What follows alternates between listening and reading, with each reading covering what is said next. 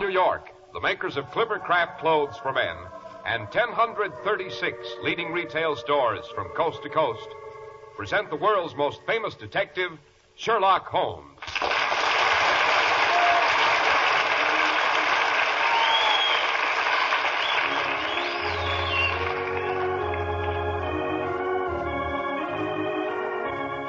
Our stories are based upon the character of Sherlock Holmes, created by Sir Arthur Conan Doyle. Sherlock Holmes is portrayed by John Stanley, Dr. Watson by Alfred Shirley, and the dramatizations are by Edith Meiser.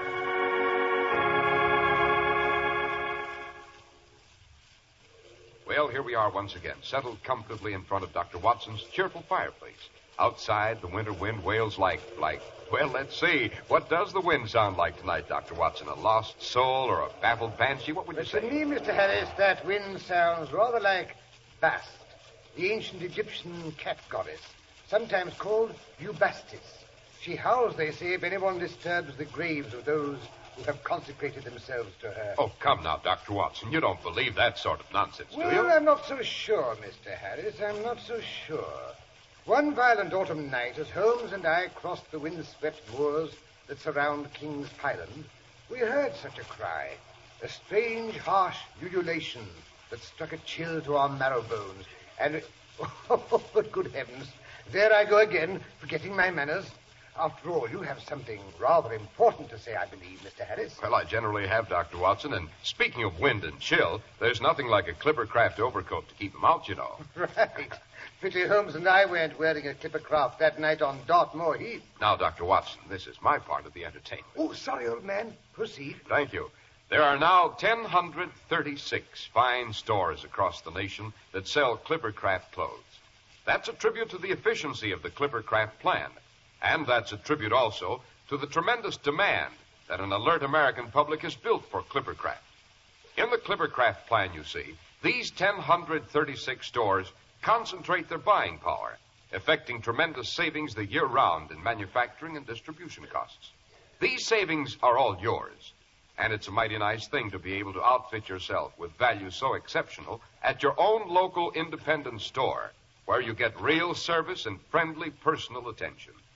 Clippercraft suits are only 40 and forty-five dollars. Clippercraft top coats and overcoats only forty dollars, and sport jackets only twenty-six fifty. Seeing is believing. To convince yourself beyond the shadow of a doubt, simply compare Clippercraft with clothes selling for many dollars more.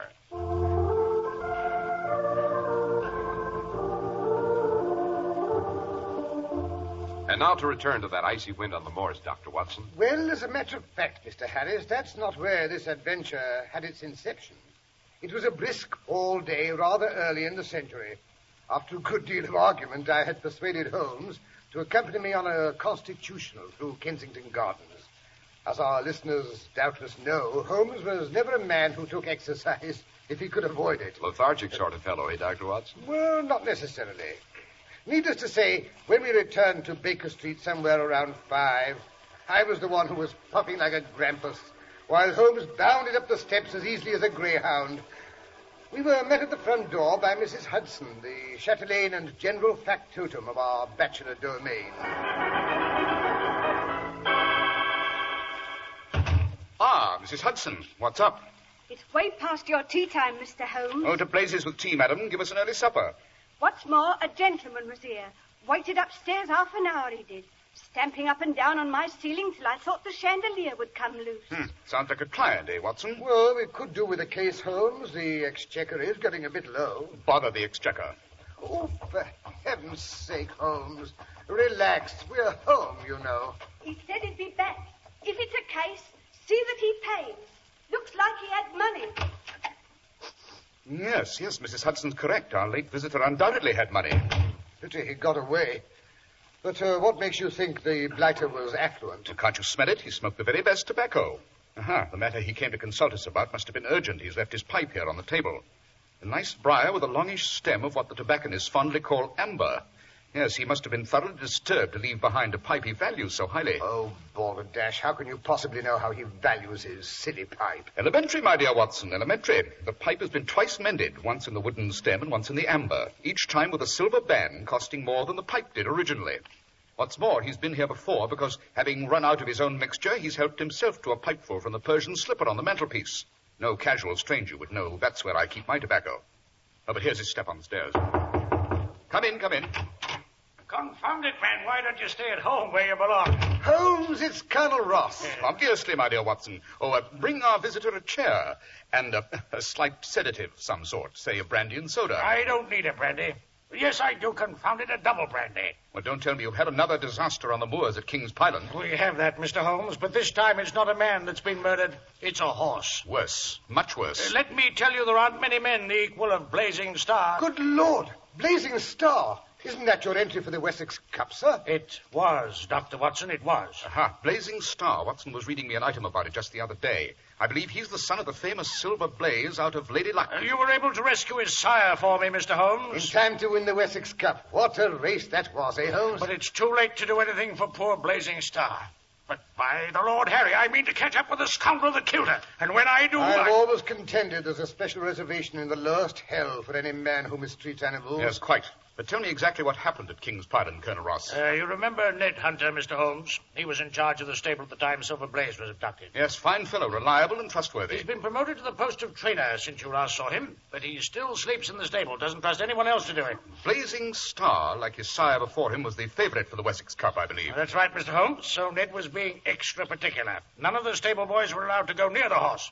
Ned groomed and exercised him himself. No one else laid a hand on the animal. Can't take too many precautions with a winner, eh, Holmes? Don't interrupt, Watson. Well, uh, yesterday afternoon I went down to the stables myself to watch Blazing Star work out. I wish you could have seen him. The sunshine glinting on his chestnut coat like a fiery streak he was coming down the stretch. Never went better in his life. Well, I went into supper and uh, cleared a place off the mantel, the same place we kept the Wessex Cup when Silver Blaze won it. Then I went to bed and slept the sleep of the just. But along about two o'clock in the morning, I was awakened by Ned Hunter. As I lit the lamp, I could see his face, white as a sheet, and his hand shook as though he had the palsy.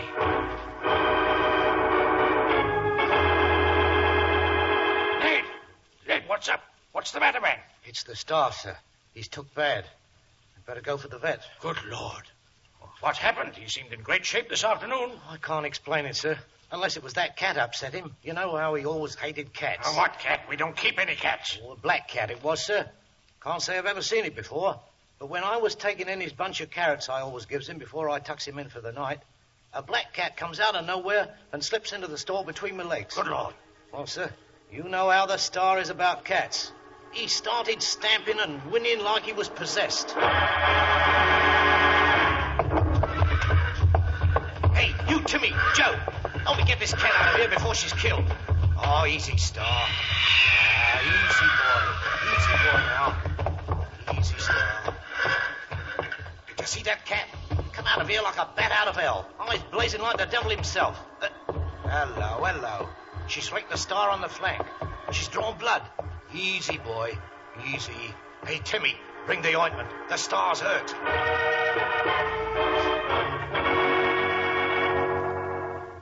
Mr. Holmes, Ned Hunter swabbed down the scratch and tried to quiet the horse, but Star was restless. Long about midnight, Ned noticed his breathing was getting heavy and labored, and he'd worked up quite a sweat. Ned rubbed him down again, but he kept getting worse instead of better, so I went for the vet. He's a new man in the district and supposed to know all there is to know about animals. When I brought him back with me, Ned looked like he'd seen a ghost. This is Mr. Peebles, the new veterinary surgeon. He'll bring Star around for us. I'm afraid the star's past help, sir. I've never seen the like. Just seemed to collapse in front of my eyes. His back sort of sagged and his knees gave way. Pretty soon he, he couldn't stand up no more. He's he's lying in there on the straw, pretty near gone. You'd, uh, you'd better take Mr. Peebles right in, Ned. Yes, sir. This way, sir. Confound it. If anything happens to that horse. He was so fit this afternoon. Lord, it's quiet around here. If I could just hear the old boy breathing. Three o'clock. Where do you suppose that blasted cat came from? Ah, rubbish. No one dies from a cat scratch. Haven't had any cats around here for years. Certainly not any black cats. Well, Mr. Peebles, how is he? What's the verdict? I'm sorry, Colonel Ross. He's gone, sir. Died very quietly of old age.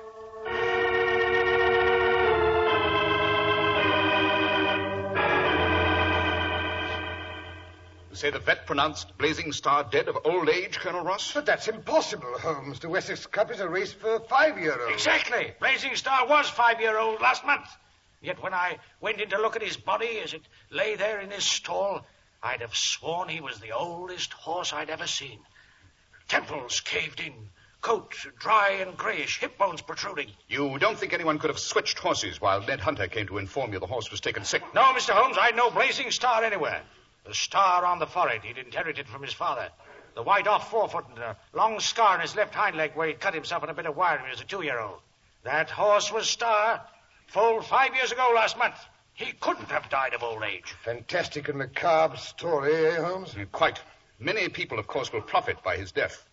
Have there been any strangers in the neighborhood of King's Pyland these last few weeks, Colonel Ross? Uh, uh, there has been a band of wandering gypsies camping on the moors. Of course.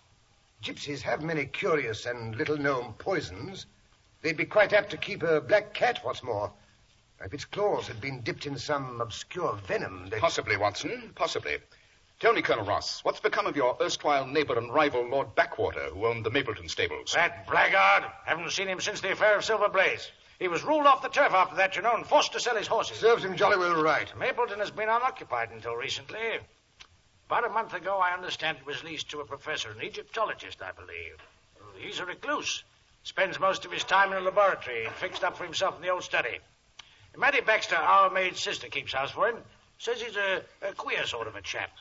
Works behind locked doors all night and sleeps all day. Unhealthy sort of life, eh, Holmes? Yes, there are several factors around King's Pyland that don't sound healthy to me. Colonel Ross, I suggest that Watson and I take the morning train for Exeter to investigate the situation. I hoped you'd say that, Mr. Holmes.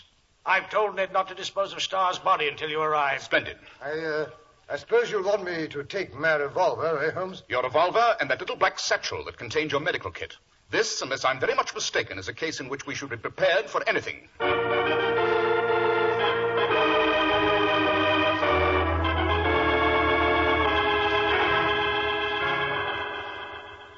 Well, Watson, now that you've finished a thorough examination of the cadaver, what's your verdict? The bet was right, Holmes. The horse obviously died of old age. But I tell you that's impossible. Blazing Star was only a little over five years old. Ned here will bear me out. That's right, gentlemen. Horse doesn't die of old age at five years. It looks like Blazing Star ain't going to be the only one, neither. Good Lord. Don't tell me another one of the horses has caught the malady. It's not one of the horses, sir. It's the sheep. I noticed it when I went out to the paddock after you left this morning. They stood there all huddled together, shivering. Then gradually, all day long, they kept getting older and older. You could fair see 'em do it. Their eyes are rheumy, and their voices weak. And, oh, some of them can hardly keep on their feet. But those sheep were young.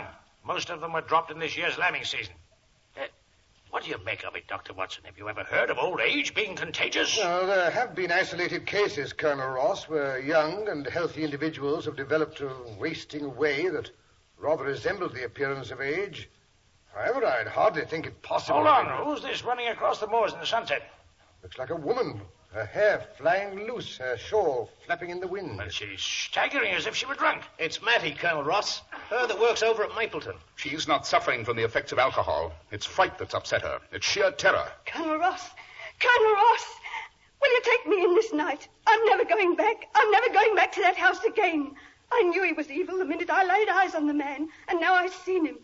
He's a butcher, he is. He's a ghoul. Who is Mattie? My master, him of the least Mapleton. He's filled the house full of heathen statues. The lower part man and the upper part beast. Those would be the statues of the ancient Egyptian gods Ra, the hawk, Anubis, the dog, and Bast, the cat, I fancy. Bast, that's what he calls her. The black cat that rides everywhere with him on his shoulder. Their eyes are alike, him and the cat's, both green. And they both can look at you without even blinking. Only his head moves from side to side while he stares at you. What's that? I said his head. It don't never hold still. He's a ghoul, that's what he is. They've been bringing him boxes for weeks now. Six boxes, big like coffins.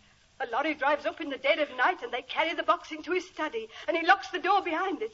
That's the last anyone ever seen of them boxes, or what's in them. You've never seen any traces when you go in to clean the study? I've never been allowed in. No one's ever been allowed in that study except the man what brings the boxes, and then only for a minute while he puts them down. Today, the men come with another big box, only they brought it before it was dark. The master fell in a rage when he saw him drive up. When they brought the box in and set it down in the study, he was that worked up there were flecks of foam on his lips. How often have I told you not to come here by daylight? Have a heart, Governor. The sun's about down and there's a storm a coming up. Me and me partner have a long way to drive back to town. We don't like to be caught in the moors in a storm at night. Oh, you don't? Well, this is the last time you need come here. People who work for me obey my orders. Aye, but Governor... Get your uh, pay. Now, get out. We'll be going. Never fear. Hey, he needn't have done that. Oh, he's a terror when he gets in one of his rages. Oh, there. You work here. Aye, I'm the housemaid. Uh, know what it is he's got in them boxes we bring him? Haven't a notion. That room's always kept locked. He never so much as looked through keyhole. Oh, I'd never do that. It's not right. Maybe not, but I bet it'd be interesting. Aye. Come along there, Chris, or we'll be caught on the moors out of dark. Aye.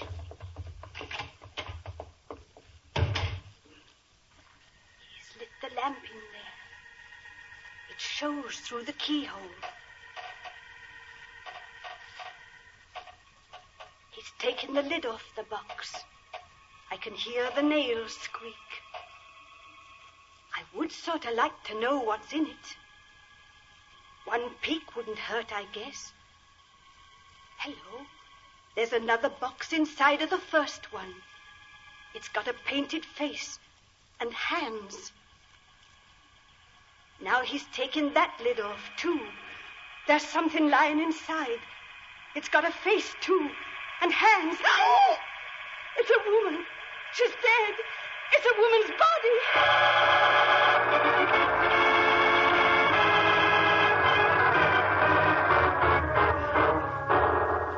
Great Scott. A woman's body?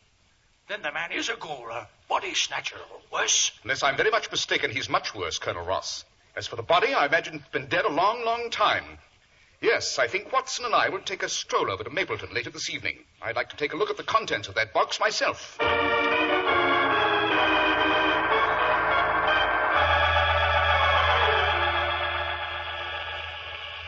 What a night to go stalking about the moors, Holmes. I'm soaked to the skin. Yes, the equinoctial rains seem to be especially vigorous this year, Watson. Hmm, vigorous, I can hardly say. Good Lord, what was that? That, I imagine, is a member of the feline or cat family. Sounds half wild, eh, Holmes? It's unusual for a cat to be out in this weather. Seems to be getting closer. Angle the lantern over here. Yes, there it is, in that tree to the left. Good Lord. Its eyes shine like fire. Maybe she's caught up there and can't get down. Here, pussy. Nice kitty. Watson, for the love of heaven, don't get near that cat. Why not? Because one scratch from her claws, and you would decline and die of old age. You? Professor Moriarty? you look surprised to see me, Dr. Watson. I heard you were expected at King's Pyland, Holmes, and when that stupid serving girl ran screaming out of my house this evening, I rather expected it wouldn't be long before you came over to Mapleton to pay your respects to the Princess Hatshepsut. Princess Hatshepsut. So that's who you have in your latest mummy case, Moriarty. Yes, in the most perfect state of preservation, but of absolutely no use to me, unfortunately. Why not? She was still slender when she died. The artisans who embalmed her didn't need to age the body to prepare it for burial. Age the body. Have you ever seen a fat mummy, Dr. Watson? Come to think of it, can't say I have. In ancient Egypt, it took upward of 70 days to prepare the body of a mummy. Rare gums, resins, and spices were used. And if the deceased was fat, a fluid was injected which aged and shriveled the body after death. And it's your theory, no doubt, Moriarty, that that same fluid extracted from those mummies would, if injected into human beings, produce premature old age and death. Uh, so far, Mr. Holmes, I have only experimented with animals. But I believe the process has been sufficiently perfected so that I may now indulge in a few human experiments. How fortunate that you and Dr. Watson should have decided to drop in this evening. Holmes, let's get out of here. Not so fast, Dr. Watson. My servant Akbar has had you covered for some time. He's an expert shot, I promise you. Bluff. Pure bluff. Can't see a soul. Akbar is rather dark. He doesn't show up very well at night, but to prove to you he is present, I shall have him destroy the cat up there. No, no, don't bother. But it's no trouble at all. We came out here for that purpose. Unfortunately, yesterday I spilled some of the liquid I'm experimenting with, and the cat walked in it. It's no longer safe to have it at large. You saw the results when she scratched Colonel Ross's horse last night. You see, I don't want to kill people. I shall be satisfied just to make them senile. Why, you blackguard. don't excite yourself, Dr. Watson. Akbar, the cat. Such a pity. I was rather fond of the beast. Now, gentlemen, if you will accompany me.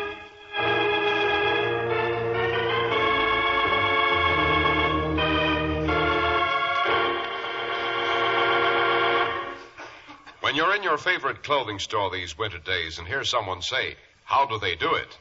He's probably trying on a Clippercraft suit or overcoat. Because in this era of higher prices, it's really startling to see so much truly fine quality in clothes for such a modest amount. For Clippercraft suits are only forty and forty-five dollars. Clippercraft top coats are only forty dollars, and sport jackets are only twenty-six fifty. The fabrics are really long wearing. Style and fit is superb because Clippercraft clothes are expertly designed. Now, you may ask how all this is possible. Well, the answer is real manufacturing genius and a plan. The famous Clippercraft plan concentrates the buying power of 1,036 of the nation's finest stores from coast to coast.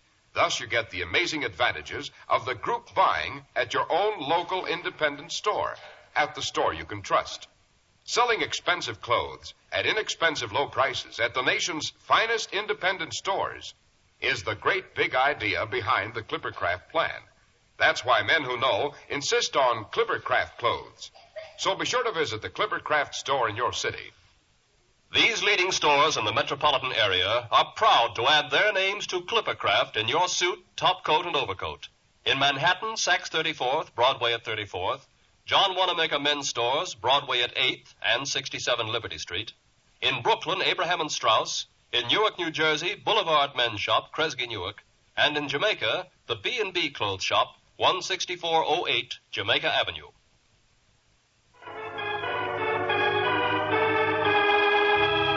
And now to return to Dr. Watson and Sherlock Holmes. We find them in Moriarty's laboratory.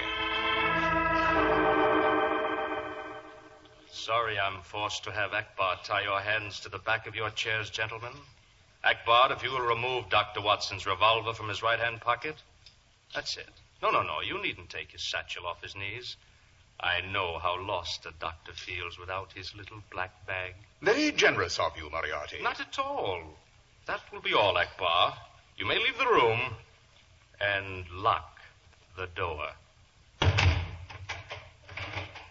And now for the lady Hatshepsut. She's in the mummy case here. I thought you might enjoy the sight of a charming female while I give you the injection that will uh, deprive you of your youth and vigor. Now, look here, you. Don't argue, Watson. Is that by any chance, Professor Moriarty, the mummy case in which the Princess Hatshepsut was entombed? I believe so. She was removed from the tombs of the royal mummies at Dar el Bahari. By those famous grave robbers, the brothers Abd el Rasul, whose exploits finally led the British archaeologists to the left bank of the Nile opposite Karnak. But how clever of you, Mr. Holmes, to be so well informed on Egyptian mummies. Holmes knows everything. Or didn't you know? Uh, Watson, on the other hand, while no mental mastodon, has hidden possibilities. Uh, did you know, Professor, he once played rugby for Blackheath? Fascinating. I, um, I gather from the fact that the mummy case has the hands carved in relief that it dates from the seventh Theban dynasty. You are absolutely correct, Mr. Holmes. Wait. I will raise the lid and permit you to see the lady herself. Good Lord. She looks as if she had died yesterday. Yes, Dr. Watson. The mummies of Memphis are black, dry, and brittle. But those of Thebes are yellowish, flexible, and so elastic that the flesh yields to the touch, and the limbs may be moved. So, without breaking. Yes, it's remarkable. I should have liked to be present when they discovered the tomb at Dar el Bahari. Imagine, Watson, there were 36 mummies, uh, 20 of them kings and queens. Suppose we dispense with any further lectures on antiquity, Mr. Holmes. I think the substance I have here in this little glass vial may prove even more fascinating. How? This is the liquid I've distilled from five previous mummies. The ones who have been, uh, shall we say, aged. One small scratch with a pin dipped in this fluid should, if my calculations are correct, turn you both into old men. What would be the uh, object of that, may I ask? Well, in the first place, it would render you no longer able to interrupt my activities. And in the second place, if my experiment is successful, I flatter myself I can change the course of history. Interesting. Think what would happen if I were to make certain men senile. The Kaiser, for instance, and that new American president, uh, Roosevelt, Mr. Theodore Roosevelt.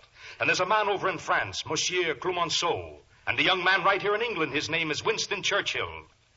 I think history might be quite different if he suddenly became old and feeble minded. Let me see. My tie pin should do very nicely. Yes, a very interesting hypothesis, Professor Moriarty, but um, that file is so small. I.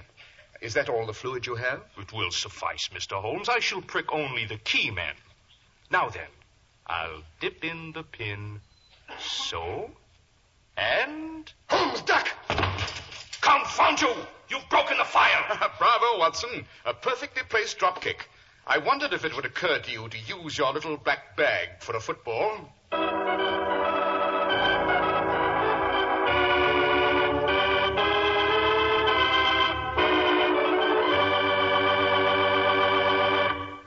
That was a narrow squeak, Dr. Watson. It was indeed, Mr. Harris. But even then, you were still tied to those chairs. Just how did you and Sherlock Holmes get away from the professor, Doctor? Oh, at that point, Mr. Harris, Colonel Ross and Ned Hunter broke in and rescued us. We'd left them on the moors with instructions to come in and get us if we didn't return in half an hour. Why did you think Holmes became so chatty about Egyptian history? You don't mean he was stalling? Well, what do you think, Mr. Harris? What do you think? Well, what could I think, Doctor? And now, Dr. Watson, how about giving us a hint about next week's story? Hmm. Yes, next week I think I shall tell the case of the Lucky Shilling. In it, Holmes prevented the death of a certain reckless young nobleman and acquired the money to pay for a much needed operation. It was done with the not too honest racetrack device, which Holmes called the trick of the lucky shilling.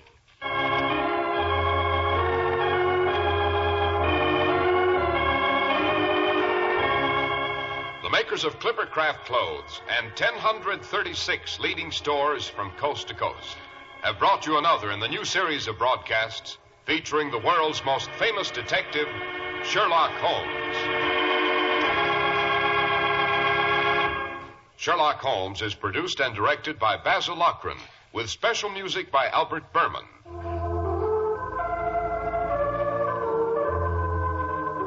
If you don't know your Clippercraft dealer, write Clippercraft, 200 Fifth Avenue, New York City. Be sure to listen next week to Sherlock Holmes in the case of the Lucky Shilling.